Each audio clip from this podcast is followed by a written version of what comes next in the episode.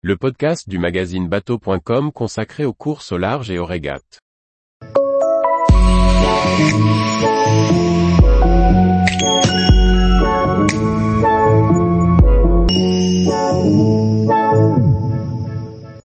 Régate et course au large en 2022.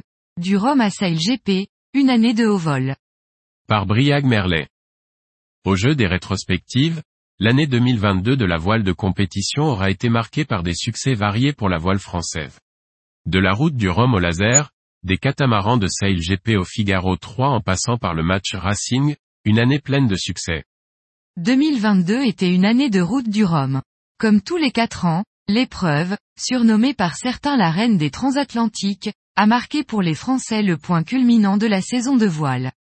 Et l'édition 2022 n'a pas failli à sa réputation, avec 138 bateaux au départ de Saint-Malo pour Pointe-à-Pitre. Charles Caudrelier, à la barre de l'ultime du Ritana Team, a démontré le potentiel des nouveaux Maxis trimarans volants, établissant un nouveau record de 6 jours 19h47 minutes et 25 secondes. À l'autre bout du spectre, le premier des 55 classes 40, Johan Richomme a poussé son monocoque de 40 pieds à des moyennes très élevées, 11,81 nœuds sur la durée de course. Il améliore le record de la catégorie de plus de 48 heures.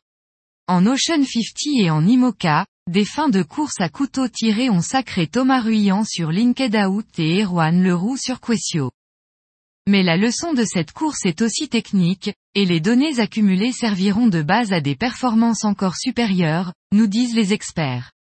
2023 devrait voir le départ de l'Arkea Ultime Challenge, première course autour du monde en solitaire en ultime.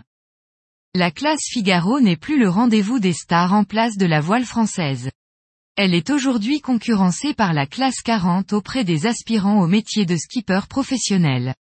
Et pourtant, elle reste, avec ses nombreuses filières d'entraînement sponsorisées par de gros groupes, une pépinière de talent. En 2022, Tom Laperche en a encore montré la pertinence. Après avoir brillé sur toutes les courses d'avant-saison, le jeune skipper aura effectué une copie irréprochable sur son Figaro 3 lors de la solitaire. François Gabard ne s'y est pas trompé, le prenant sous son aile sur son ultime SVR Lazartigue, dont certaines rumeurs le verraient potentiellement reprendre la barre. Moins souvent à la une, la voile légère a connu un beau succès en 2022, avec le sacre mondial de Jean-Baptiste Bernat en ILC A7, nouveau nom du laser. Le marin varois, a enchaîné peu après avec une victoire en match racing, remportant avec la France le titre mondial militaire. Pour finir, il est élu en décembre marin de l'année. Sur un autre circuit, celui des catamarans volants du Sail GP, l'équipe française a remporté sa première victoire lors de l'étape de Cadix en septembre 2022. Menée par Quentin Delapierre, l'équipage est désormais dans la course face au grand nom du circuit, issu de la Coupe de l'América. La course à l'aiguière d'argent est-elle en plein lancement? Les différents teams ont mis à l'eau leur premier monocoque volant.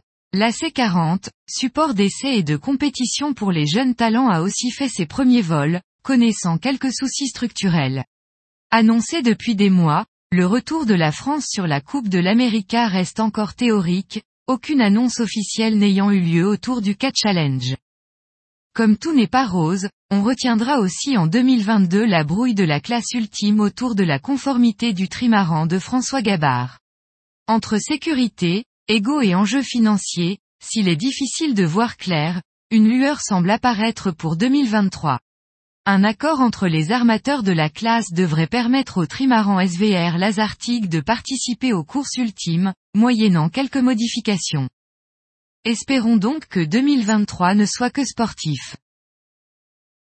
Tous les jours, retrouvez l'actualité nautique sur le site bateau.com.